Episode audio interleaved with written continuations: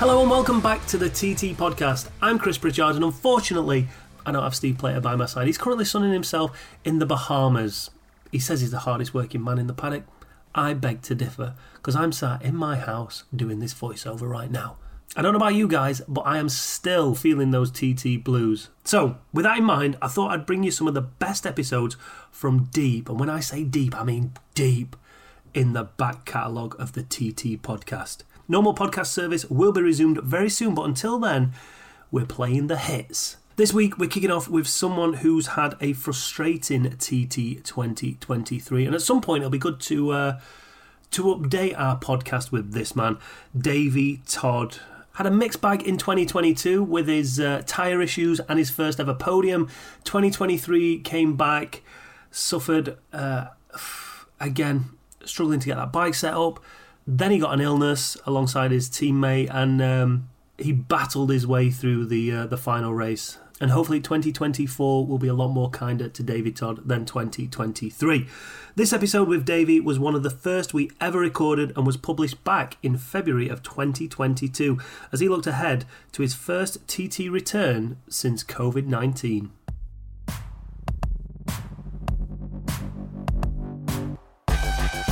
In today's episode of the TT podcast, we are joined by Davey Todd. It's fair to say, in his short TT career to date, he's made quite an impression.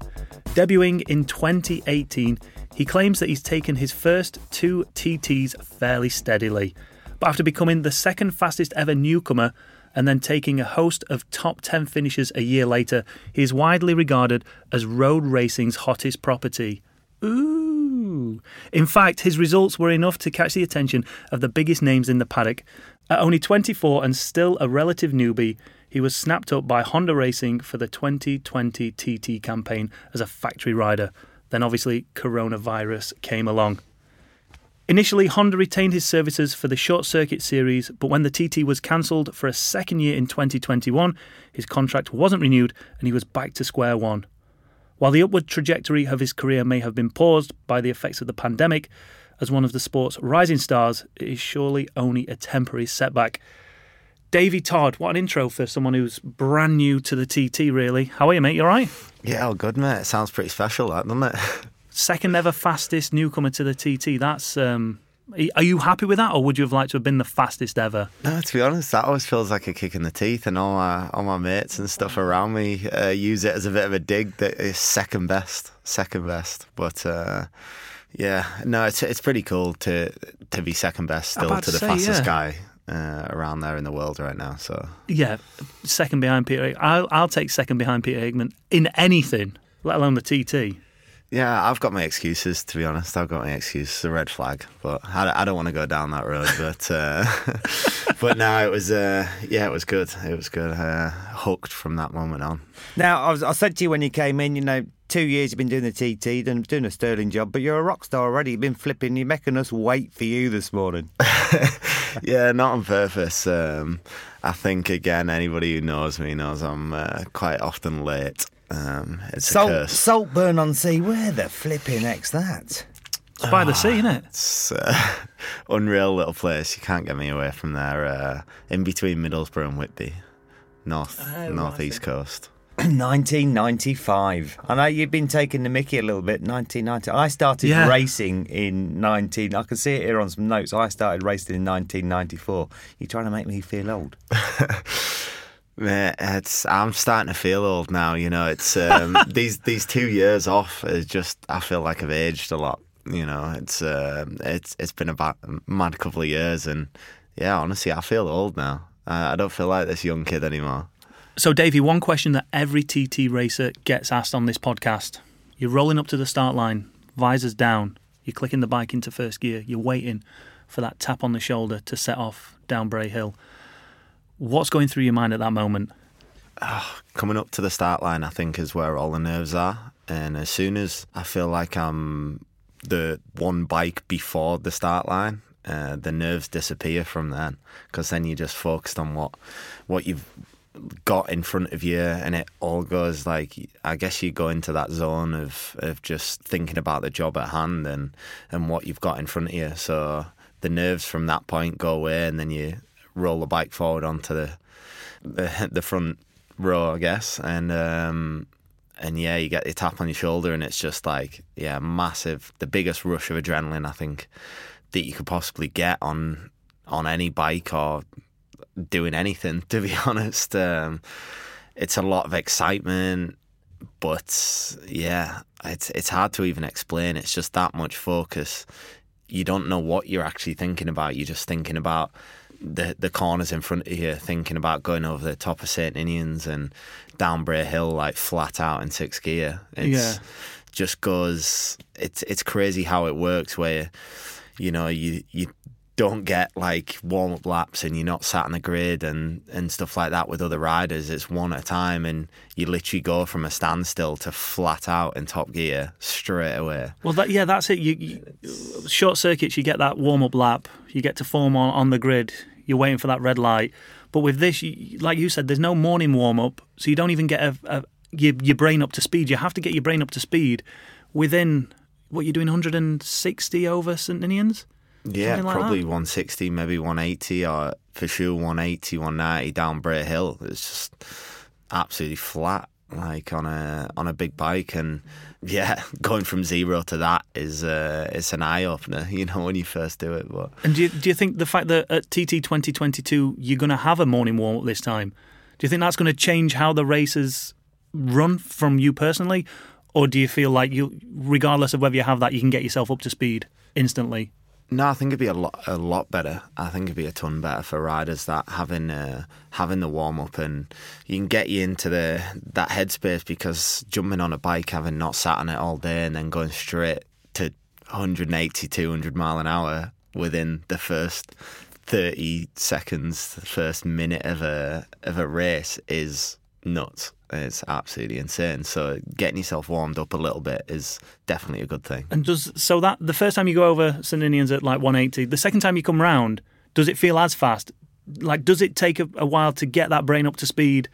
So then when you come over second lap, third lap, it's you're into the groove and it, it doesn't feel as as scary. Yeah, definitely. I think um, certainly it slows down after Yeah. after the the first few miles. Everything starts to slow down a little bit and not feel so so hectic and and like there's a lot going on. And the funny thing is the next lap when you come over, it's on a full line lap, and you're actually going over there quicker because you've had a run up over the start Yeah. finish line. But yeah, it all starts to slow down, and everything in your mind. It's it's weird. Everybody you know watches the videos and everything, and that's how like you can even focus. Actually, it's crazy for me when I sit at home and watch an onboard video, and you you can't understand like how your brain can focus what like doing that. But when you're actually riding yourself, everything really does go in slow motion. Everything slows down, and you just know what you're doing all the time, two steps ahead of where you are on the on the road every second of the way.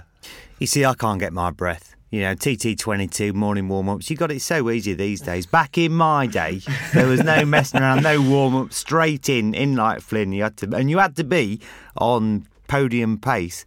You know, immediately it really was. But no, hey, some people have come for that and some aren't. You know, it took me, it used to take me probably three miles to Union Mills to get at ease, not just with um, myself, my body, my mind, but obviously get everything warmed up on the bike and uh, to knuckle down.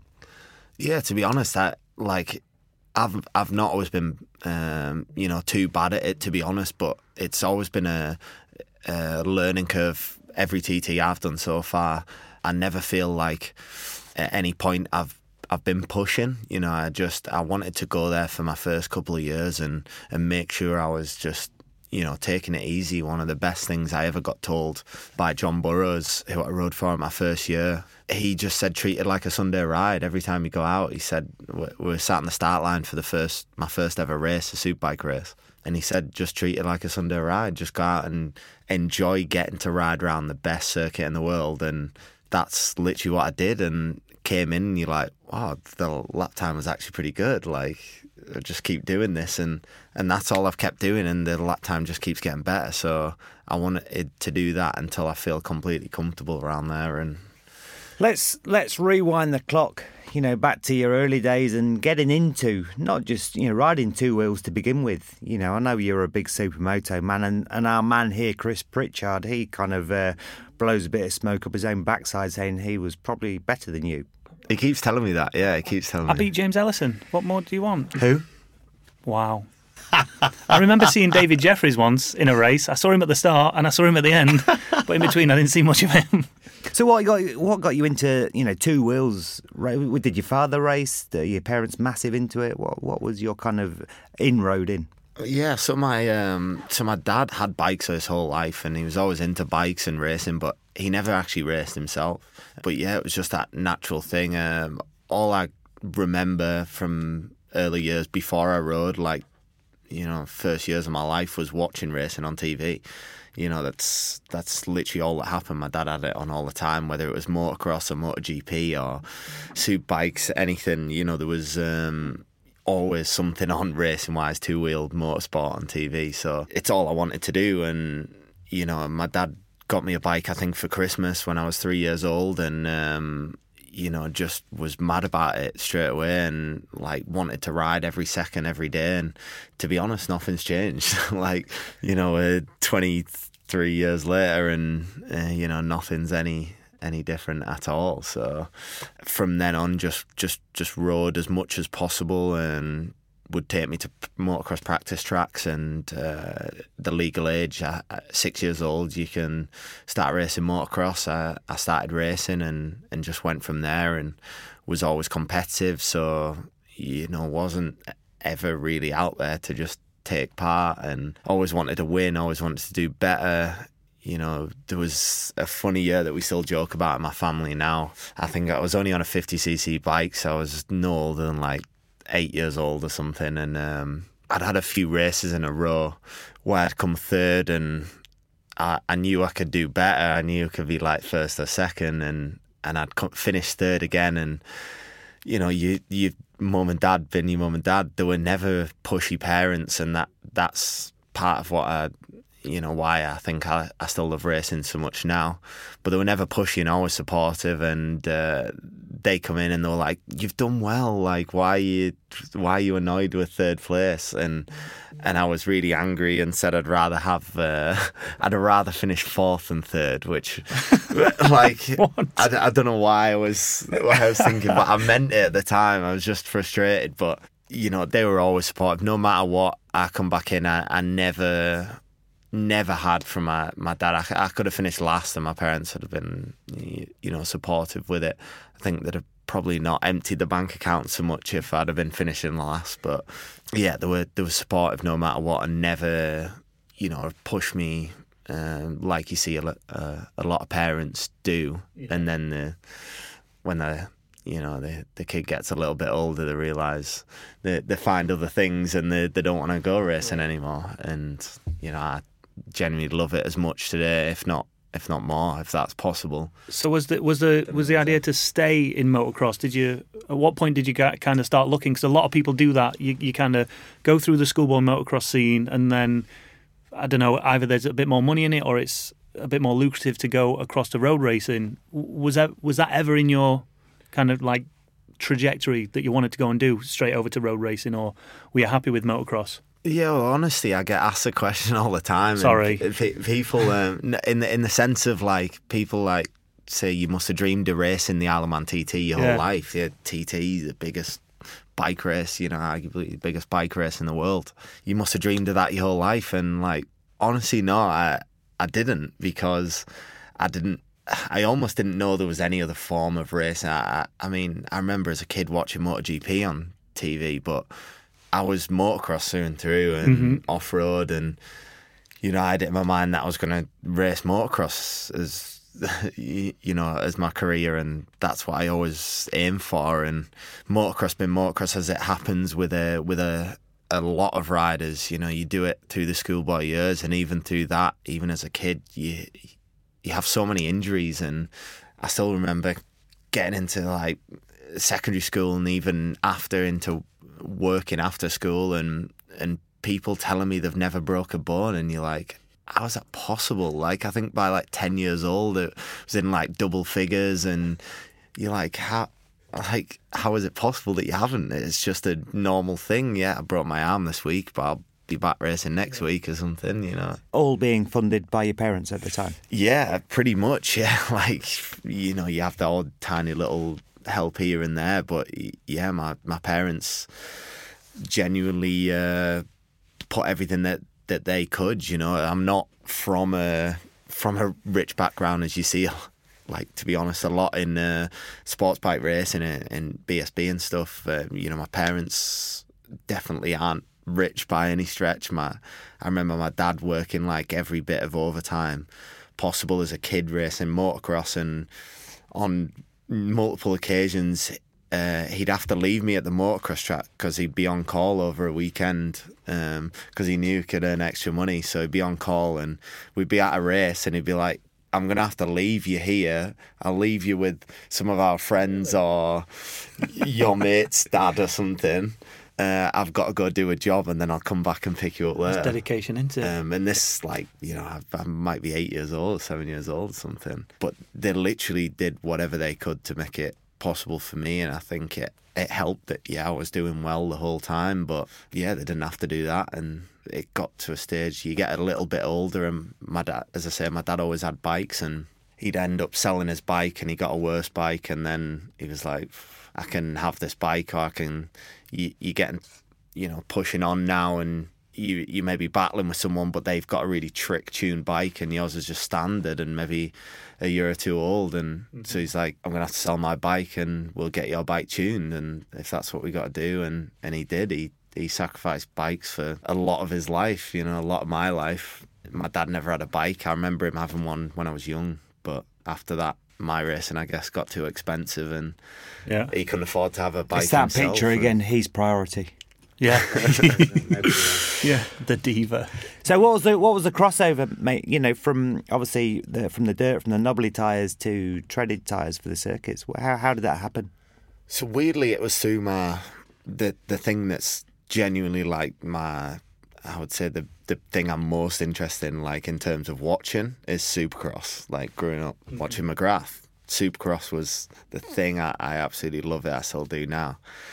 I went to race a British Supercross Championship, which it was British Supercross and it's Arena Cross. Arena really. cross, yeah, It's- yeah.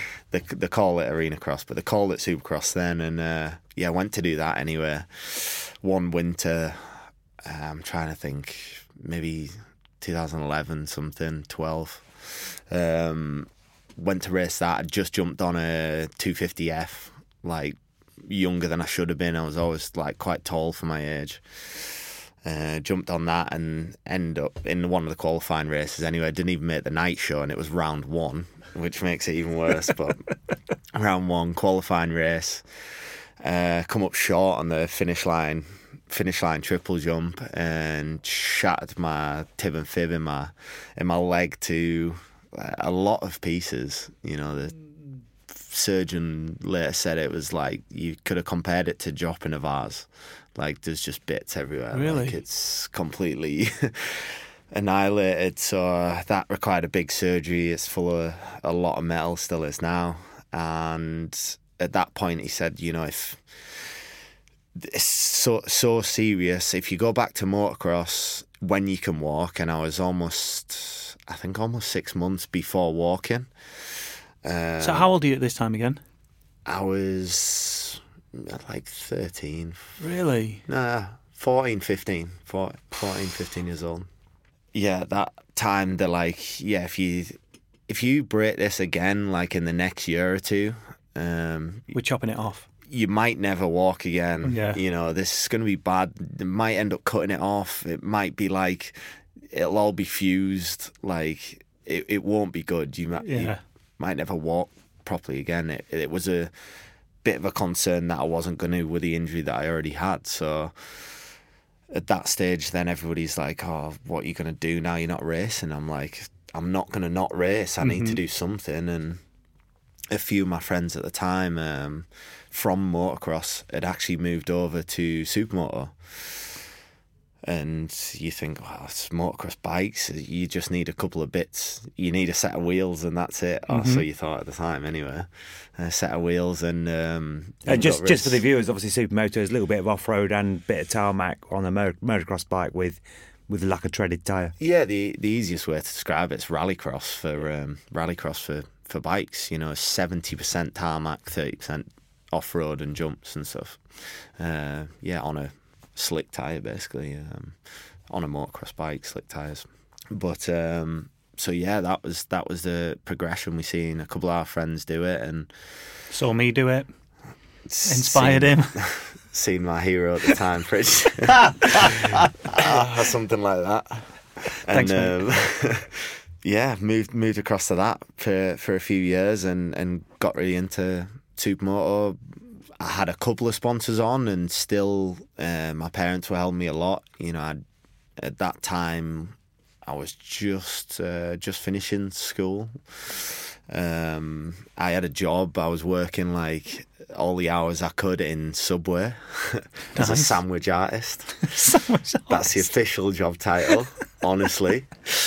Um, What an artist. put you through a qualification. It's called the University of Subway.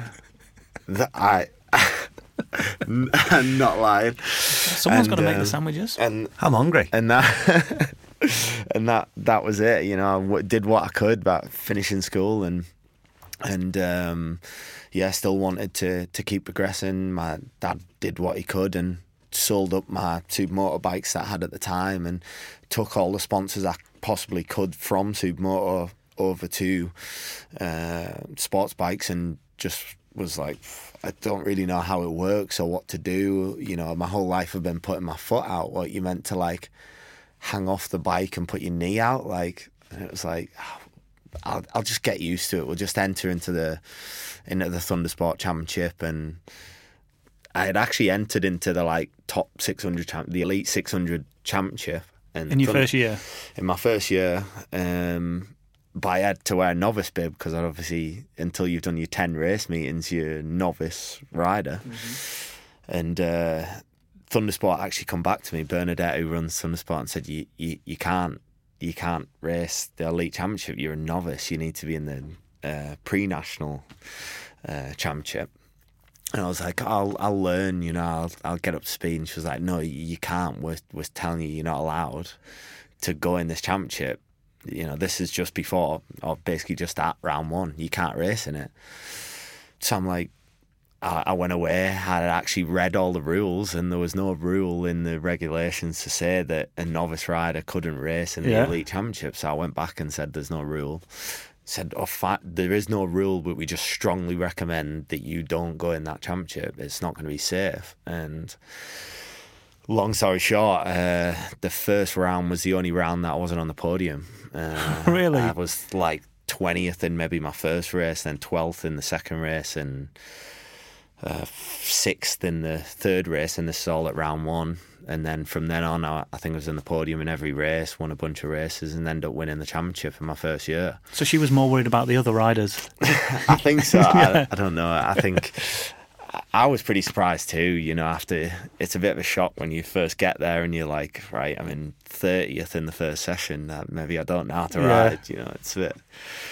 But I've I've always done best with doing it in that method in all forms of my career. You know, jumping in at the deep end with the enduro, we did the same. With the motocross, we'd always do the same. Move up a year early, and I remember a year actually forging my birth certificate. I think, I think it was for. Enduro, I've never done that. Maybe for uh, motocross, but. The thing is, everybody does that to to say they're younger than they actually are. Like all the kids were doing Like that to stay in the stay in the easier class or like the younger class a year longer so they could win it. And we Yeah. actually forged it so I could be a year older, so I could move up a class a year older, um, a, a year early.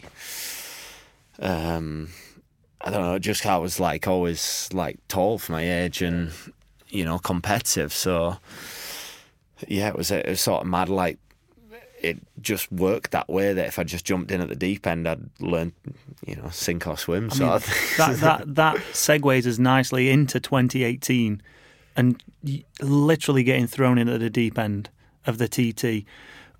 Firstly, briefly, how do you go from kind of that trajectory of, of going through Thundersport? There's a there's a clear path: Thundersport, British Superbikes, and then on to wherever you can, you know, achieve World Superbikes, MotoGP, what it, whatever it might be. But you went there, and then almost took a right turn and went, "I'm going road racing."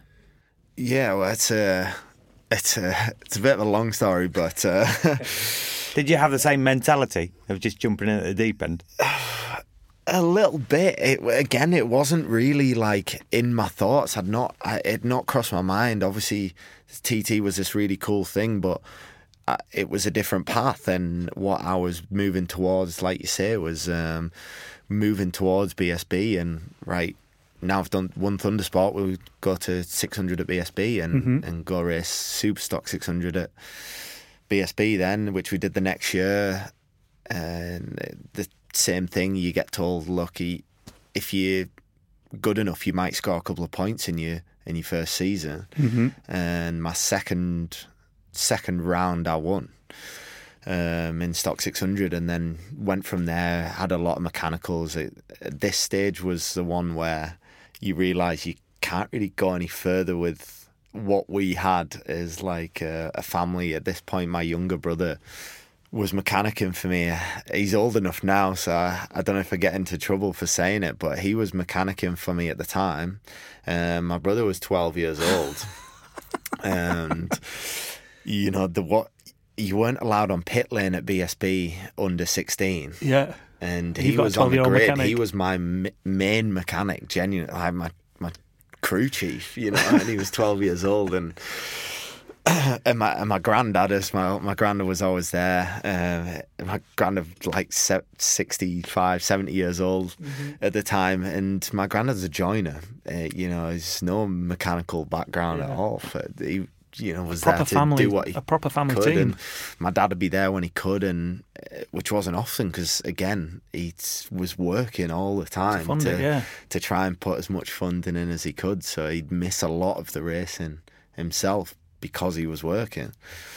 Uh, so we did what we could in that uh, in that sense. I had another uh, a really good guy who'd then come with me from uh, Supermoto, uh, Chris Cox, and he was you know, not like an Öhlins suspension technician, but I'd worked with him for so many years. He was he was really good, and I, I still think he's really good now, to be honest. And I owe a lot to, to him for the support he gave me. For I had him set my bike up, and uh, people would be like, "Oh, the Öhlins guy" or whatever, and it's like we can't afford that, you know. But Chris, honestly, was was was so good, and and you know we were successful doing it. But we had a few incidences in that year in BSB. You know, my sump plug fell out, and That's because he got a 12 year old tightening it up. 12 year old and and you know you come in and I'm raging and like obviously really mad and uh, I think my mum was there and my granddad and he's like you can't go mad at him he's 12 years old like what what do you expect and it's like well Yeah. yeah what what can we do like Yeah. that's you know that's the that's honestly the best we had and finished sixth in the championship won won two races uh, podium in another one and uh, from then on you think you had a lot of interest that I, after that year thought it's all right you know we need to move on from the steps that I'm at but uh, I had a lot of interest off manufacturers then. Kawasaki were knocking on the door, and you think this is my career. Spawn would be all right, and then you go for meetings with a team, and they're like, "Yeah, please come and ride for us," and you're like, "Oh, just sorted." There's loads of teams want me to ride for them. Yeah. You go for a meeting, and they're like, "Yeah, yeah, this this is the bike, this is the setup, this is the team," and and you're like, "This is amazing. Yeah, I, I love it." And they're like, the last thing you just have to bring 60 grand and we're good to go and i was like what Sorry, what? that- yeah. what do you mean and they're like oh well oh, you know with all the teams you got to bring money and it's like i don't have 60 grand i Yeah. don't have half of that nowhere near It's like I don't know what I'm meant to do now, and to be honest, wanted to move on, on onto a big bike. I, I wanted to move on to a thou, and I couldn't. Got some support of Kawasaki anyway to to get a ride. We still had to pay twenty grand, I think, to a team. So I like worked flat out all winter. At this time, I'd moved away from home to work for a a company, Continental. Uh, lived in Birmingham, like saving up as much money as I could. I end up having to actually just before the uh, season, I had to quit my job because they were like, you can't have any more Fridays off uh, because I was obviously a bunch of Fridays Yeah. off to go racing, and they're like, that's it, no more Fridays. Your work's more important than your your hobby of racing. And I'm like, nah, racing. I'm Yeah. gonna do this. So literally went from there and uh, had to quit my job, saved up enough, got enough sponsorship in to just scrape together this this this twenty grand to pay for my ride for the season, and don't know whether I'm savage enough. But a lot of people know them like a team that have, have, to be honest, screwed a lot of people in the paddock on numerous occasions. And um, anyway, they turned up at round one. They said my mechanic hadn't turned up. The bike wasn't properly built. I'd tested it one evening uh, before round one and turned up at round one and said, "Yeah, your mechanic's not turned up." I later found out they'd actually not given him a pass to get in and wouldn't give him a pass to get in, so he'd left. So I had no mechanic, and they're like, "It's not our problem. Sort yourself out. There's your bike." And it was Brilliant. like, what do I do now? And uh, fortunately, my dad was home at this point. I called him up and said, "You come help me put my tire warmers on, maybe change some tires or whatever." And this is a BSB level. You Yeah. know, how you compete with that. And round one, stood on the podium, still led the full race, ended up third, and uh, I thought this is going to change their mind. You know, they'll realise that it's worth helping me now, and that couldn't have been any further from it. You know, they had no interest in running that, and they just I think wanted to take the twenty grand, and they were more interested in the other riders that they were running, and um, they literally uh, give me a call before round two and said, um, "We're leaving the workshop in uh, twenty minutes." and there's no space in the truck for your bike. If you're not here to pick the bike up in those 20 minutes, it gets locked in the workshop and you, you can't race, obviously, because it'd be locked in and, you know, it's your responsibility to get your bike there. And it wasn't. That just wasn't it's crazy. The, the deal. They basically just did Yeah. everything they could and um, ended up getting somebody to pick it up and, you know, I had a whole thing down there. Had a set the bike up in a friend's awning, and then they come up and took the bike and took it into their garage and said it's our bike. It has to go in our garage.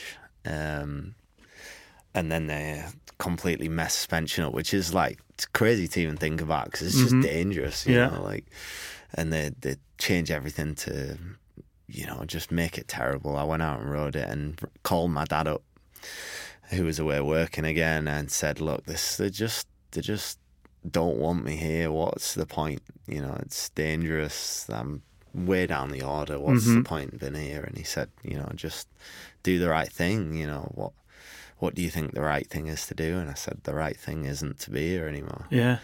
So I like quit and uh, tr- tried to get money back. They wouldn't give us the money back, even though we'd done one and a half rounds. Wouldn't give us the money back, and that was it. I had no job. I had uh, no money then, like literally nothing. Like I was still living at home with my parents. Yeah. Um, you know, I didn't have anything. Uh, so I was like, what am I going to do now? And you speak to some other teams and they're like, yeah, if you can bring some money, we'll run you. And I didn't have any. So I thought, this is point where you're like, Game over. A lot of people, like, you know, I go get a job and forget about Yeah. racing bikes. And so it's like mess around for like a few months. I say mess around, just tried to go to meetings. I end up getting a job um, selling uh, insurance to racers so they could send me to race circuits. So I thought I'd maybe network and meet somebody who's going to help me. Uh, so I was selling insurance, did that for a few months and uh, ended up getting a call off a guy, Harry Corbett, who said, um, I don't know if you've ever thought about it, but do you want to come and do a road race? And I'm like, never even, never even thought. It wasn't it, on your honest. radar. To be honest, I, I'd, I'd not, I'd not thought about it. It's just not even come into my mind. And certainly, my parents purposely steered me away from it. Mm-hmm. They made a point of being like, "You're not doing that. Like it's dangerous road race, and we don't want you to go down that road." And um, I said, "That's the only opportunity I've got. I'll I'll take it." But he said he was pretty good. He said, uh, "If you come and you don't feel comfortable doing it, don't don't do it. Like only do it if you want to do it. Don't do it for any other reason." And I went anyway, and it's a pretty crazy one to do as my first one, but it was Skerries uh, Irish National Road Race, and probably one of the narrowest. I've seen I've seen it on film. I've never been that enough to race it. Yeah, honestly, the back road up there is like a, it's like a footpath. Honestly, if you drove down there in a car, the wheels on both sides of the car would touch the grass verges on either side. Like it's that wide. Of that narrow. And was that a massive? Was that a massive? Obviously, shock to the system. What What was your feeling after your first? So yeah, obviously a bit apprehensive as I, I drove around. Or the the guy who took me over there because I, I couldn't even afford a ferry. They were like, "We'll get your ferry out here. It won't cost you anything. Just come and ride." So he drove me around in the car, and I'm like, "Oh my god, Uh, this this is this is the track." As you drive down this back, they're like, "Oh yeah." You're like, "That doesn't look like a, doesn't look like a mm. track," and there's a hairpin at the end that you like. You'd have to like three point turn to get around in a car. Like it's mm-hmm. so tight and yeah, it's a bit of an eye opener. But I thought, you know, just go out, just take it easy, and like just don't do anything silly. It's dangerous, you know, not not take any risks and and rode round anyway, and. uh Honestly, loved it. Just got the bug instantly. Came in, massive smile on my face. I was like, "This is awesome!" Like it gave me a different sort of buzz to To circuits. to circuit racing. Like, not that I didn't love that. Like, I love any, any form of racing. Like, as as as I've sort of said, like any form of motorsport, like I, I love doing. Um, but it was a totally different thing. Like, it it gave me a bigger bigger buzz than I'd ever experienced in my life before. Like, it was insane. So literally, um, yeah, I was hooked from that point. Did a few more Irish national races with with Harry and um, had a few decent results at them. Like didn't expect to. He didn't have any budget at all to go along with it. He did what he could. We were we were using people's second hand tires and stuff like that. The bike was roughly like sort of cobbled together and probably never seen an oil change, you know. And uh, yeah, a couple of decent results, and that's what got me the the start with uh, John Burrows for the for the next year. It obviously caught his eye enough to to give me an opportunity or to get into talks, and I From that first race at Skerries, you know, how quickly did the Isle of Man TT become part of your radar? So basically, immediately then, as soon as I realised I love Skerries, then in my mind is like, where do we go? Because I, I always, I never wanted to be, at any point in my career, I never wanted to be like still. I never wanted to just stay where I am. It was never a thing for me to be like, keep doing what I'm doing. It was always go further. Where can I go? Where's the top? You know, I want to mm-hmm. go there. You know, I want to be at the front and there, like the hardest class put me in that one. so So you look towards like the senior. so straight away Bang, that like was it. the the Isle of Man TT. It's Yeah. a road race. This is a road race. I, that's the biggest one. Mm-hmm. That's the think start thinking about. So I started watching videos from then, and not long after, um, I think it was really shortly after, was the TT that year, and end up speaking to a couple of friends. Um, actually, I lie. It was before Skerries. Um, I ended up going there before Skerries to the TT while I was still working for the insurance company. As a spectator? Yeah. As a worker selling insurance is what I told them. I said if they, they pay for my flight to, to the Isle of Man TT, it'd be full of bike people and I sell so much insurance. And in my mind thinking, I'm going to meet a team out there. Yeah, know, yeah. Hustler. Brilliant. And Full on Oh, hustler. Worked it out and um, went and slo- slept in the back of somebody's uh, truck for two weeks at the TT. Um, and yeah, stood at the. I genuinely stood at at uh, the top of Bray Hill just after St Ninian's uh, Crossroads for the first time ever watching the TT What and watched watched the bikes come by there in the in a, one of the practice sessions, and honestly, it was like this is absolutely insane. I've never seen anything like it in my life. This is exactly what I want to do. This looks this looks nuts and it looks unreal. I, never got like a rush like that from spectating. I, I, Mm-hmm. I, I hate spectating anything. I always want to do it. It doesn't matter what I'm doing. I'd rather be the one on the other side of the fence. But the TT, I was like, wow, like what a rush you get even as a spectator because you can be so close. There's nowhere else you can be that close No. to to the action, and never mind like bikes coming by at 200 mile an hour doing a jump or a, Yeah, yeah. something like that, and walls either side. So that was, and you can literally feel in the ground the bike come in and then mm-hmm. hear it for miles into the distance, like Yeah. still flat out, you know.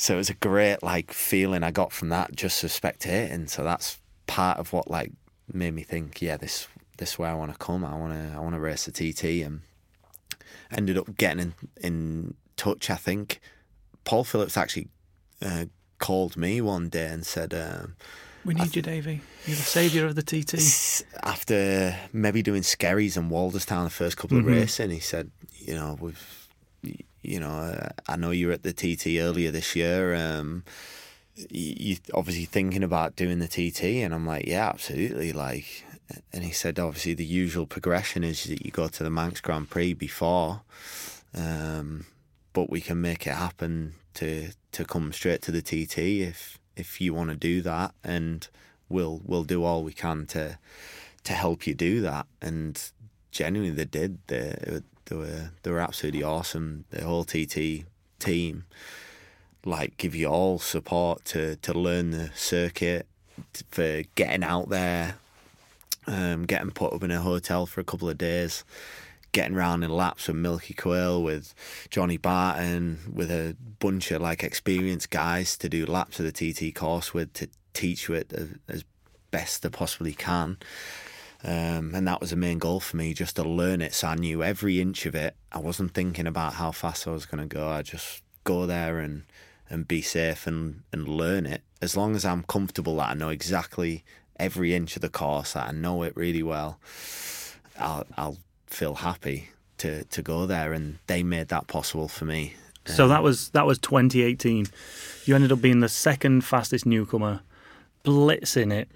So what I'm thinking about is, as a newcomer, how physically demanding is it to race a six-lap senior TT? Like you've got the likes of Rutter, McGuinness, you know these riders who are so experienced, who who do very, I say this with all due respect, do do very little physical training. But I know you, and I know you train pretty hard.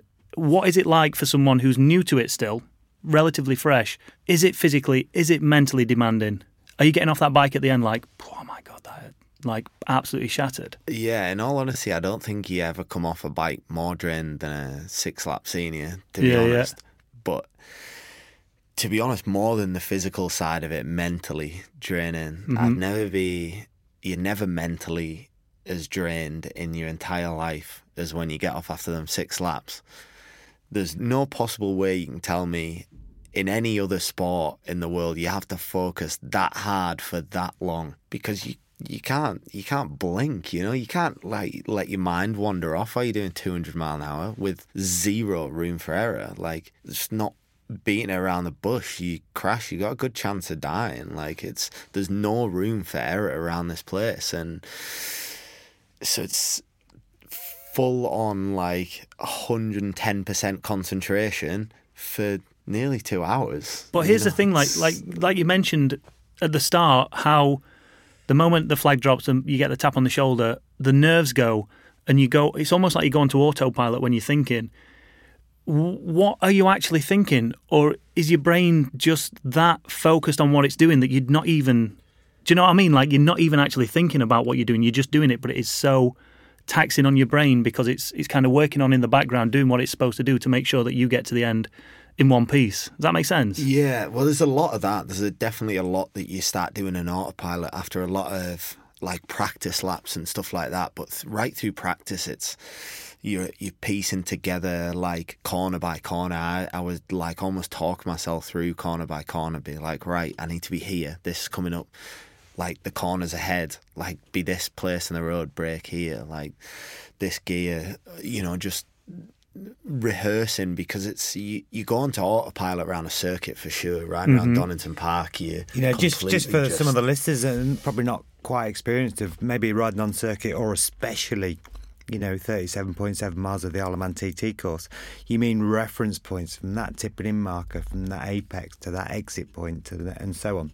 Yeah, completely. It was. Um, I had a massive list from when I was learning um, before the race. A massive list of reference points in my phone that I used as like as reference points when I was driving around in the car trying to learn the course and stuff. Going right when I see that wall or something, or when I see that line or curb or something, that's where I know I need to tip in, and this this is the corner. And, it's hard to explain, but you know, as a rider, Steve, like riding around there, you use these markers, start to use them subconsciously, but you still use them, and it's sometimes a really odd situation. Like you said, from 18 to 19, you go back and you need to make sure you've rehearsed that course mm-hmm. because a lot's changed. It's still a real world Yeah. scenario. and It's a, not a circuit where there's nothing, nothing but gravel Nothing traps changes, and grass yeah. around the course. Somebody might have had an extension built on the house and it looks different, Yeah. so it doesn't catch your eye the same. Or houses get knocked down, trees get cut down, walls get knocked down or Yeah. built, rebuilt, and they look different. You know, there's there's changes that you like that are, that are different then that you might use as a as a reference point going around. So are you talking to yourself to a certain degree all the way around the 37.7 miles from this point to that point to this point to that point?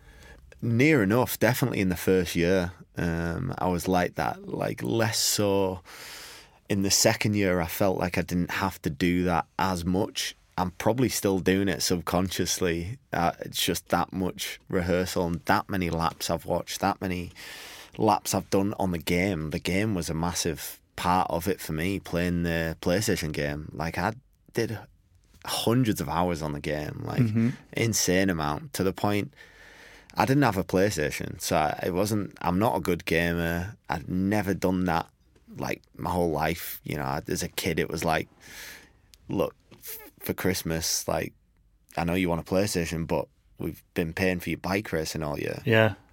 Yeah, you're not You know, a and I'm PlayStation. like, yeah, I want a bike and not Who, who did you look up to the most and, and use their onboards and you know for, for to do your swatting? I used a lot of different onboards, to be honest. Um, a lot of people obviously look towards like a McGuinness onboard or something, but it's so fast. Like, it's hard to learn that. As like a newcomer, there's no point watching a 132 mile an hour lap. Like, it's you're Yeah, of not course, going to yeah, be going yeah. that quick. Um, so I end up watching like classic bike laps and stuff. And weirdly enough, actually, a McGuinness lap on a Paton I, I watched a lot um, on a old Paton classic 500. So it was a, a much slower speed, and it was easier to to learn at that speed. And once you got comfortable learning at that speed, then it move up. But um, it got to a stage for me.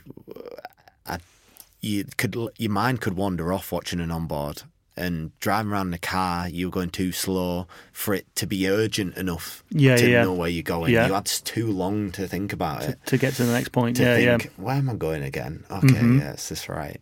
You know, it was it was too long. So, but playing the game, it made you better with that. Like Yeah. to the yeah to the point I played it that much. It was second fastest in the world just before my first TT. Uh, on So the yeah, game that's all right. leaderboards. That's not bad. and uh, I was doing like 150 something mile an hour laps.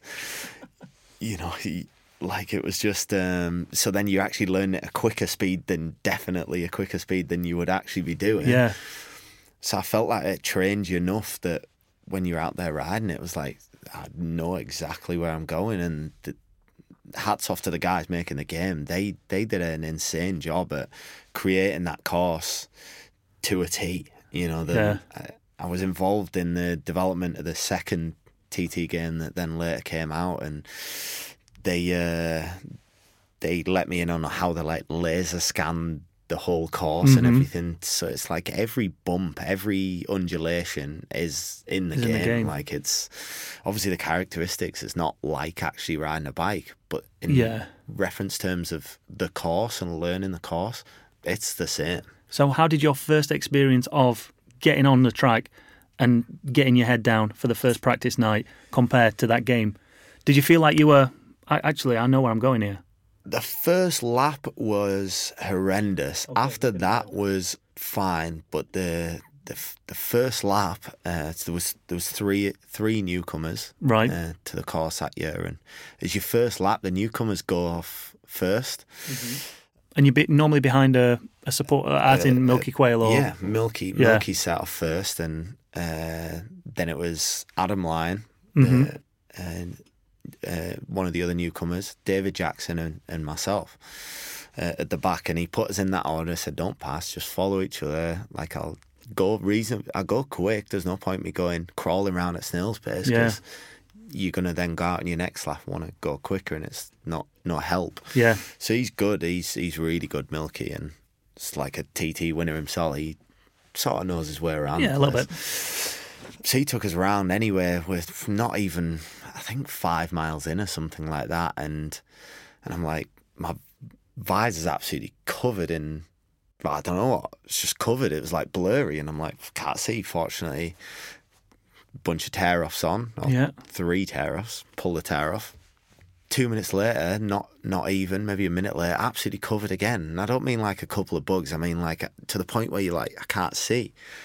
I pulled another one, and then this on the like last last thing, and then it's like covered again. And this is when I realised the bike in front, David Jackson's uh, bike that he's riding, is like spraying out oil from behind it. It's leaking oil and it's oil and because then i realize it all over my screen on the, the front of the bike um, you know my arms and stuff it's like it's a lot of oil like This is your first lap at the TT. my first lap around the tt and then you're like you know the main thing is is don't fall off around the tt yeah, and now i'm covered in oil and now like everything's sat. then stuff goes into your head like it doubt and fear of crashing as a racer never comes into your head. Everybody's asked, Are you worried about crashing? If you were worried about crashing, you wouldn't do it. Mm-hmm. And I can see that from that lap right Yeah. there. But then I'm like, he doesn't know. He's still riding round. And then it panicked me to the point where I'm like, I was m- almost more worried about him because I was like, he doesn't know his bike's spewing out oil. It's, Yeah. it's going to get on his back tire or it's going to lock up or something. And we're like still doing 160 mile an hour. Might not be flat through places or flat out, but still full gas Fast down enough. a straight that's 160, 180 mile an hour Yeah. on big bikes. We're all on 1000cc bikes. I'm like, I've got to get up by the side of him to tell him to, to Yeah. pull off to get get off the thing, but I'm trying to drop back to get out the oil, and then I'm like, oh no, I need to catch him up. But as soon as I catch him up, there's getting oil, more oil sprayed, and I'm I didn't know what to do. I was like so scared, and this all happened over the course of a couple of mile. I was like, if I I need to make this happen mm-hmm. before something happens. Got up by the side of him, waved him down, and he realised straight away, and then pulled off. But then I like I'm still nervous about the oil all over my bike if it's on my front tire or something. Mm-hmm. And Milky and Adam kept pulling away, and he's not going that quick, but like probably doing 110 mile an hour lap. I think we did, but like he's pulling away, he's pulling away from me, and and then realizing that I've. He's lost me, and then having to slow down. I bet they're both thinking, "What's wrong What's- with him? what's he doing? Yeah. like going so slow." And I'm just thinking, get like crawl around this lap. I need to pull in, get me off this track. Mm-hmm. And again, like massive respect to John Burrows. I pulled into the you pull into the pits, and every all the other riders then have set off for their first night of practice, and you're basically you fill up with fuel and you can go straight back out. Mm-hmm. So I pull in and I'm like, "There's oil, there's oil, there's oil all over my bike. You got to clean it." Like, yeah. like my head's completely falling off. You know, at this stage, first lap of the TT, the scariest, most dangerous track in the world, and You're doing it covered in oil. I'm, I'm terrified now. Um, so he cleaned it all up, like cleaned all the bike.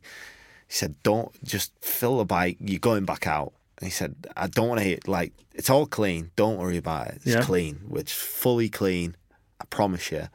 Go back out now. Two laps. Don't pull in after your first lap. I don't care what you think. do mm-hmm. two laps and then mm-hmm. come in.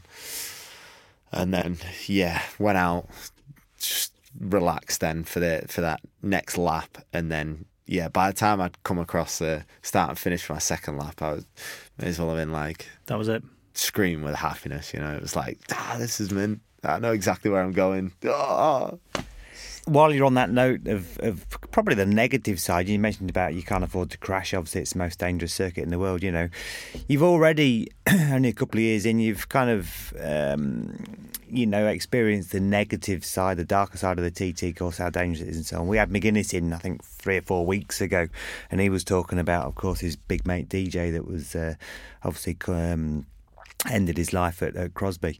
You know, another nor- northeast lad, Daley Mathison, unfortunately had a big crash in uh, 2019. Unfortunately, uh, didn't survive. How does that affect you riding around a TT course?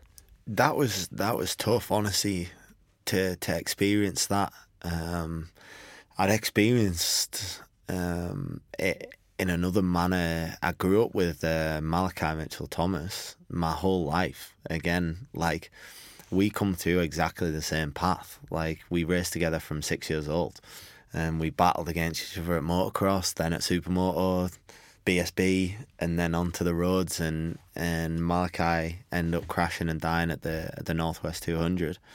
Um, and that was hard. That's what made it super hard. I think more on my family than than me because they knew Mal's dad and Mal's family, and um, they seen what how you know awful that is. Let's say.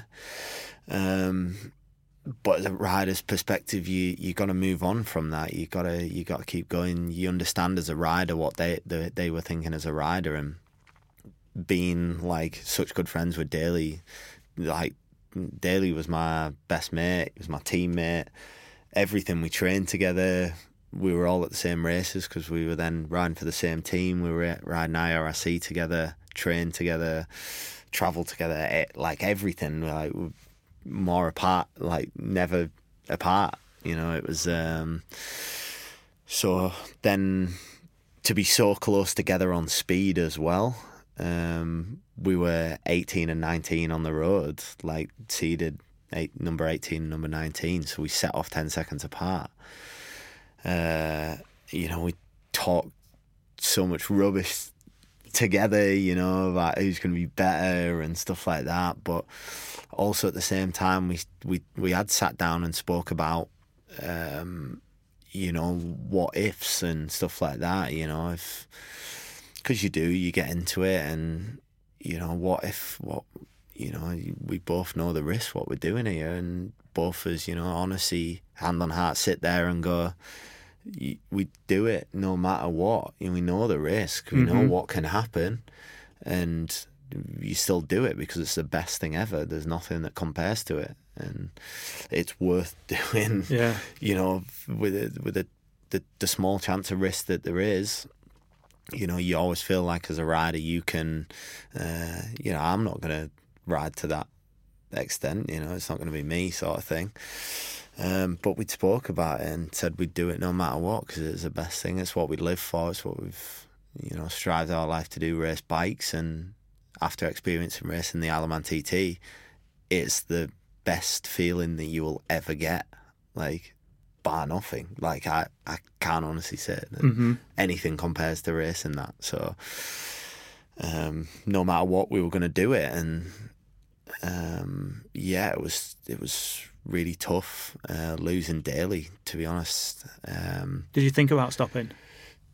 Even though you've had that conversation, you said it's the best thing in the world. Did that for, thought a, go through for your a time, shortly, I, I don't know. You come in, you don't really know what to think. It's Mm-hmm. um, your head's a bit all over the place, and to be honest, it was for for a long time after. Certainly for the for the rest of the duration of the TT in 2019 because it was in the first race, and we still had a bunch more races. You know, the the team and everybody come up and said, you know, we understand. I think I think we possibly had a race that afternoon or maybe a practice session that afternoon after the first race after that had happened and you know you think and they're like we understand if you don't want to do it anymore and if you want to sit it out or sit out tonight or whatever and to be honest, for me, it was the only time I had where I didn't think about it because of how much focus and yeah, like concentration it requires to ride around that place. It was the only time I my head wasn't all over because it was on the TT course. Yeah. You know, I come in, yeah, it was it, it was tough, you know, going through everything, and uh, and I was gutted to to lose Daley, but you know, by racing, um, being out on track and out on the bike, you know, I was um, I wasn't thinking about it then, and that gave me, um, you know, a, a bit of time to, to to clear my head with that. So that's why I carried on, and you know, honestly, Daley won't want anybody to stop. You know, same for any rider. We all know what we're doing out there, and you know, uh, I know if anything happened to me, you know, like I wouldn't be going, oh, I don't want anybody to stop. me, You know, don't racing. I'm doing exactly what I love doing. I'm doing the best thing in the world to me. You know, I wouldn't hmm. have any other way. Like I, I absolutely love it. So Yeah. there is no stopping, no stopping for me. Certainly. So let's look to the future now. Then, you are tipped as one of the hottest properties in road racing. It's it's it's fact, right? Whether you like it or not. Do you feel that pressure, or because to me you seem like a guy that just enjoys racing, regardless of whether there's any pressure on you or not, whether people think that you're going to go on to win, you know, whatever it might be in the future. Do you feel the pressure?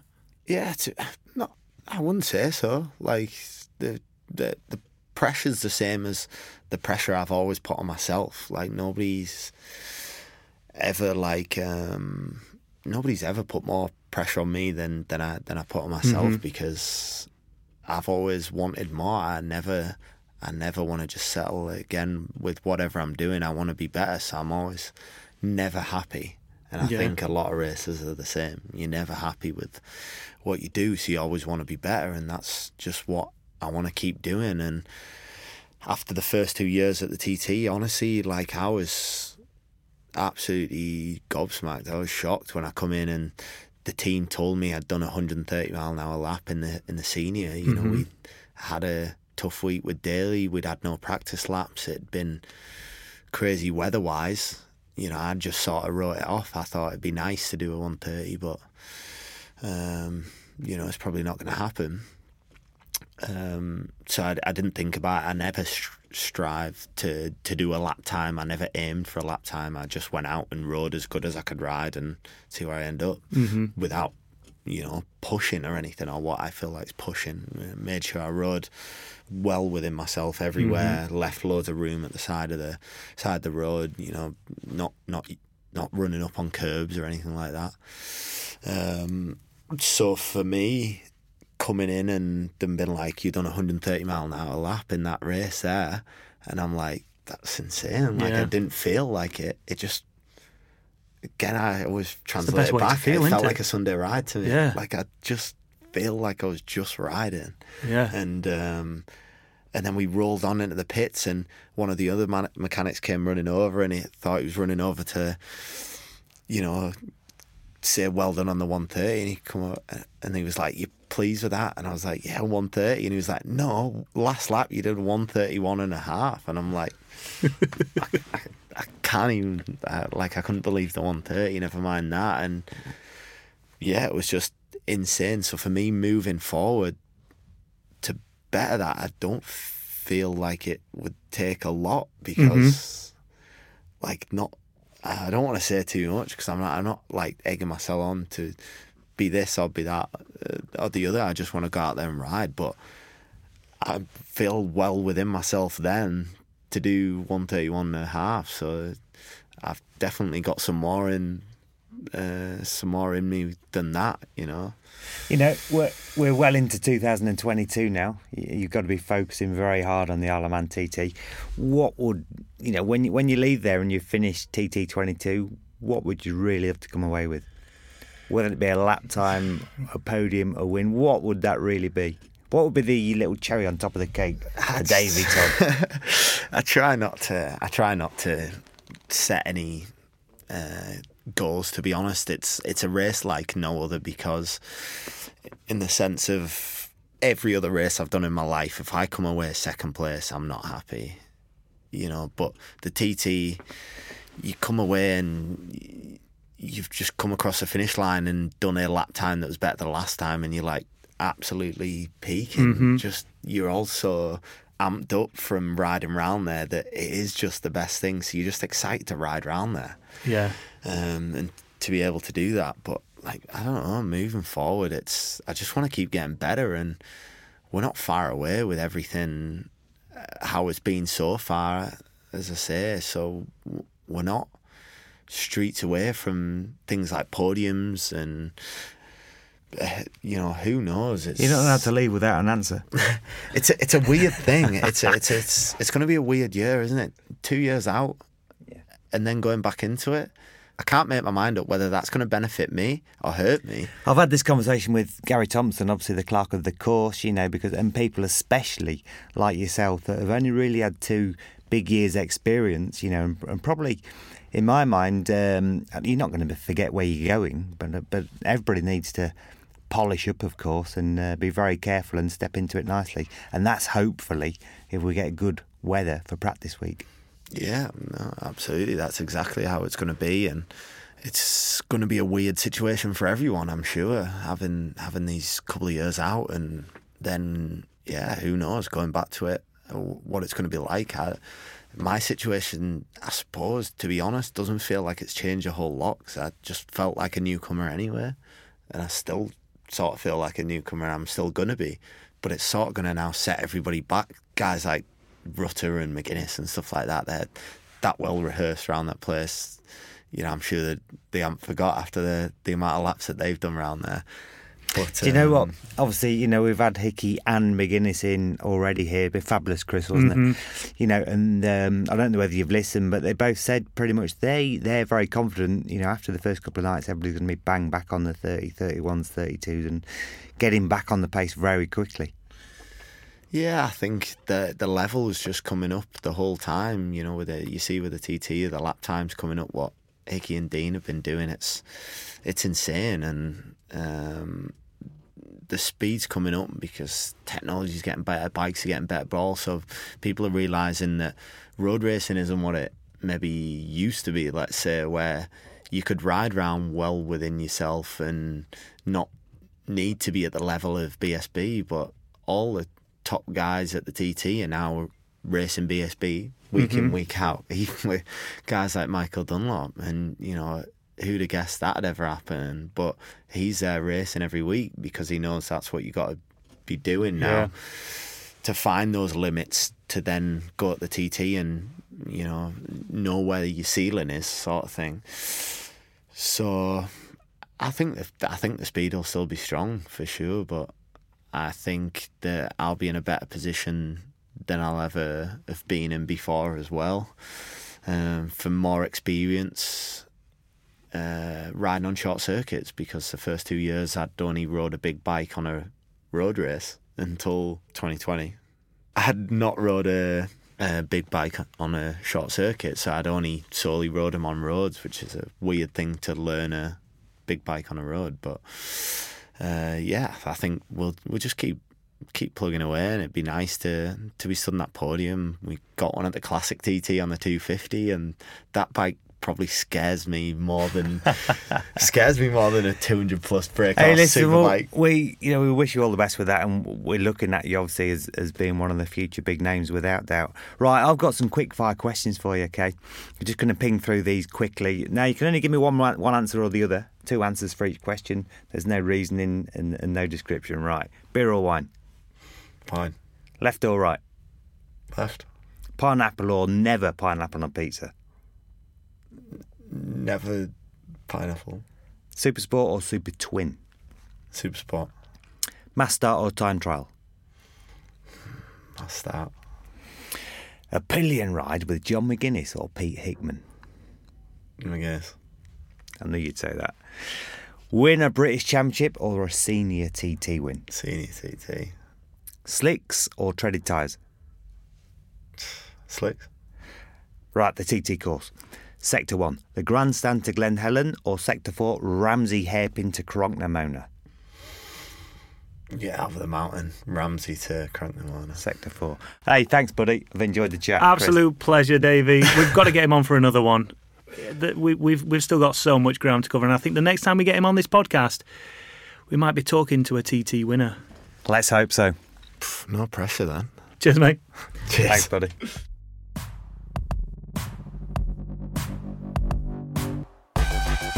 Hey, Steve, Davey Todd. I mean, again, I don't want to blow smoke up his, his, his bottom, but I genuinely see that guy as a as a TT winner at some point. Hey, impressive in all fairness. I, I learned quite a lot there about the boy, you know, and uh, he's done quite a lot of stuff already and been fast instantly. But yeah, certainly the a bright light of the future. He just needs the right team and the right people around him to bring those qualities out. Do you think he can get his uh, his, his first maiden win? I do. He's, you know, he's already been there at the Northwest 200. He's done it there, and there's no reason at all over the next two or three years why he can't do it at the TT. Maybe this is the man to push Peter Hickman and put him under pressure. Hey, let's hope so.